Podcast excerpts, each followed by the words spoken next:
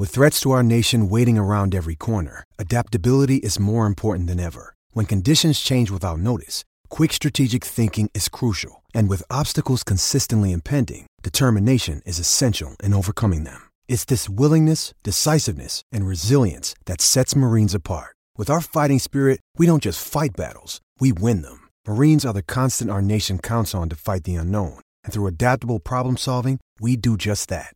Learn more at marines.com. Round four of Super Rugby Pacific uh, rolls on uh, this weekend, starting tonight with the Hurricanes hosting the Waratahs and uh, Ardie Savea's return from suspension being a highlight there. The Chiefs take on uh, the Melbourne Rebels. We've uh, talked about that without uh, their All Blacks. Moana Pacifica go up against uh, the Brumbies. The Highlanders head to Invercargill to face the Force. Uh, but the one circled on the calendar in most people's houses, I, I would imagine, in terms of a classic matchup is the Crusaders and the Blues, of course, visiting uh, Crusaders at Eden Park. Uh, tomorrow, it'll be a true test for both sides. Um, I think it's the one that uh, we'll all be watching. Uh, as well, I imagine our uh, next guest, Campbell Burnes, of course, Rugby News uh, editor. Campbell, good morning to you. Very good morning to you, Ian. Right, okay, let's look at uh, what I regard as uh, the feature match. I think it's fair to say. Crusaders are going into this, uh, of course, battered and bruised, not just uh, from their loss to the Fijian Drua, but uh, their squad depth this early on in the competition is being severely tested. Can they hold out uh, any hope of of a win here, do you think? can they go to Eden Park and, and do it again as they did in the grand final? Yeah, mate, it will. it's going to be very interesting. I think they can, but they have had those injuries, and um, Razor Robertson now now uh, knows how the, the Highlanders feel, um, who've had a who've had a whole uh, raft of injuries the last few years. But uh, he is battling with his squad a bit, but uh, he has beefed up his forward pack. So I suspect the game, as it was in the final uh, last year, will be one one in the forwards. Um, even though both sides are probably slightly down on on their full firepower in that forward pack. What about uh, in the centres? Um, no Havili no Goodhue. Again, injury. Yes, well, that, uh, that could well be a, an area that the Blues will look to target. So Rieko Ioane and Roger Tuivasa-Sheck have been combining pretty well, uh, both in, in good form, and they're up against uh, Dallas McLeod, who's come in. Uh, he's, you know, yeah, I mean, McLeod's a pretty good footballer in his own right. Um, Braydon Ennor uh, is, is, an All Black outside him, but uh, it's certainly not the, the first string Crusaders midfield combination. So that could be an area where the Blues uh, could could seek an advantage there.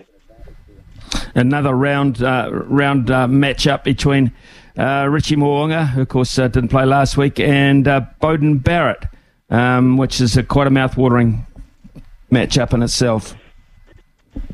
Certainly is.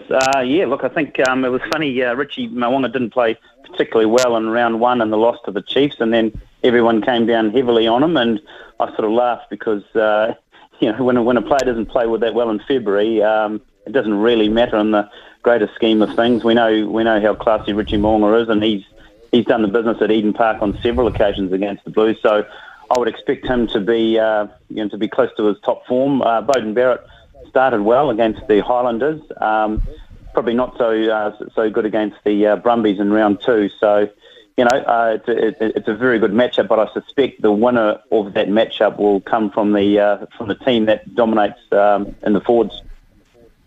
Rightio. Um, uh, just on that centre, before we leave the centres, um, Roger Tuivasa-Sheck, now that he's getting a decent run of rugby, how do you think he's starting to progress in that role?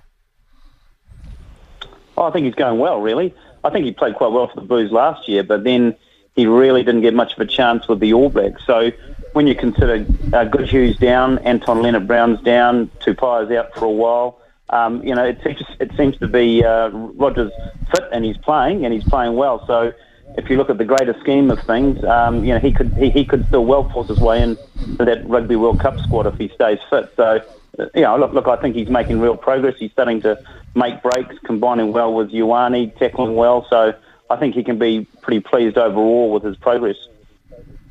Well, of course, uh, the most talked about uh, subject in rugby or outside of rugby, of course, is the upcoming appointment of uh, the next All Black coach. Of course, uh, Scott Robertson is highly favoured there still, I believe. Um, so, Campbell, how do you think he's handling this uh, this rocky sort of start to the season? How do you how do you think um, his images? How do you think he's reacting to it?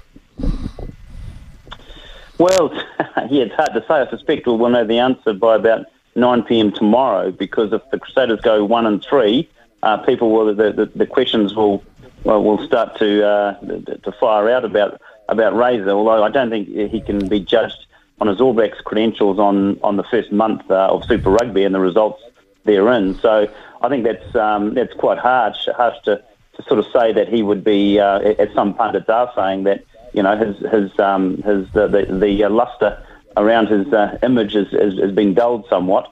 But I think, uh, look, I, I mean that that decision's coming in the next three or four weeks, I suspect. So we know he's in a he's in a two horse race um, up against a very good candidate in, in Jamie Joseph. Uh, how how Razor's handling it personally, I think if he's uh, got his head screwed on right, and I'm sure he has, he's um, he's focusing on on the task at hand. And when he has to be interviewed by that by that panel uh, for the All Blacks job, he'll he'll fund up and do that, and then put that aside to, to do the Crusaders again. So I think, uh, yeah, I mean, personally, I can't see it, it being a major issue or any any sort of distraction for him. He's he's experienced enough to know to know what has to be done. Where do you sit, uh, Campbell, on this uh, resting policy so early in the competition? Yeah, well, it's a funny one because it's been in place for, for several years now, and I guess it sort of uh, comes under the spotlight more in Rugby World Cup years. I'm a bit bemused that the likes of Billy Harmon and Damien McKenzie coming under that, given they never played for the All Blacks last year. So I, if McKenzie's been rested by Clayton McMillan for that reason, you'd have to say, why aren't we being told all the players who are subject to this uh, All Blacks rest policy?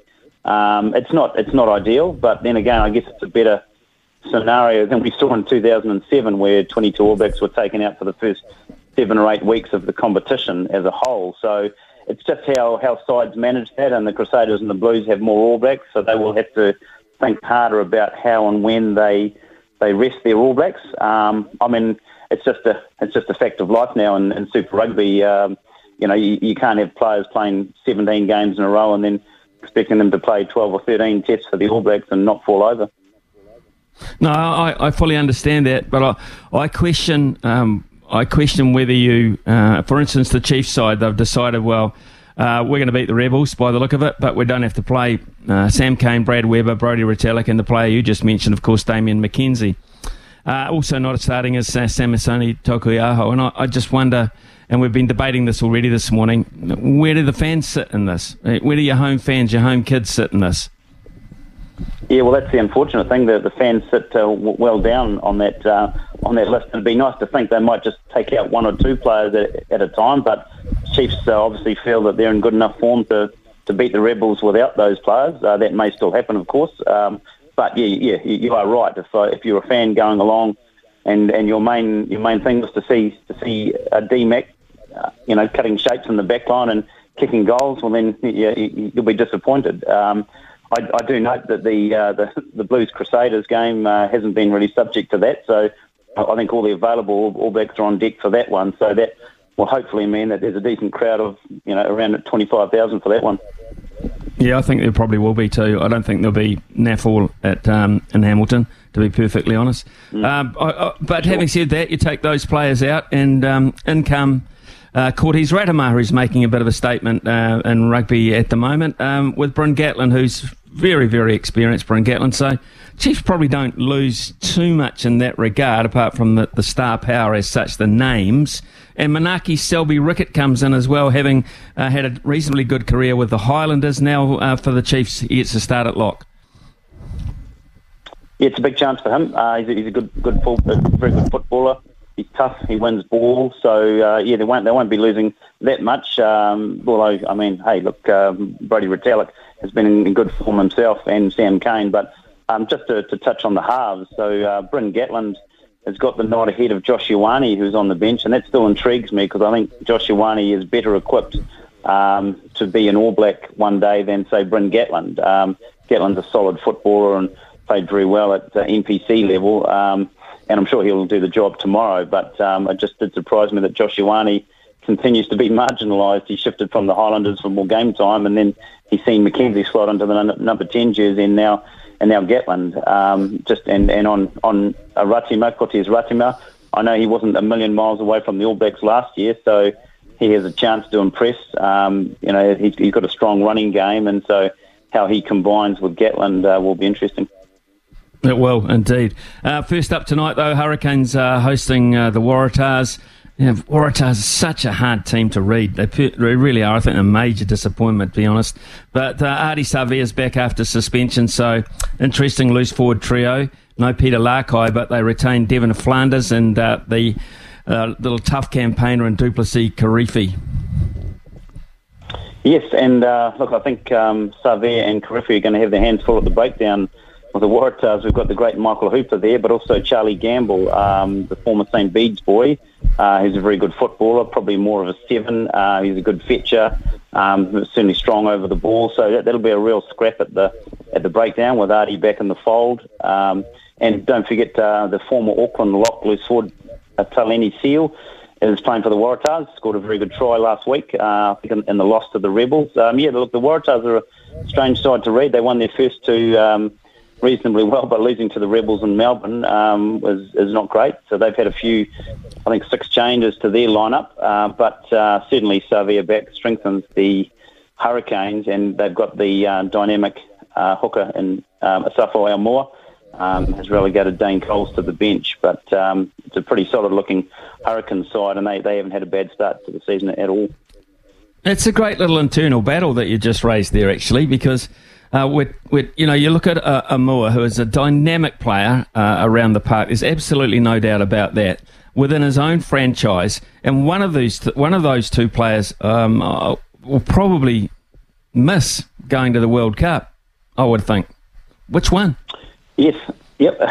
well, that's the big question. So you've got Dane Coles, who's 36 and probably uh, executes some of his core tasks, um, throwing the ball into the line out better than uh, Aumua, but Aumua is so dynamic with ball in hand. So if you say that Taukei'aho and Codie Taylor are the top two hookers in the country, then there's a real scrap for that third hooker's berth, and that's really between the, uh, both these Hurricanes men. So Coles has started the first three games and uh, played solidly enough, but uh, he's going to be the, the, impact man off the bench. So Aumua, big game for him, and I think um, that scrap will probably go down to the wire when it comes to World Cup selection.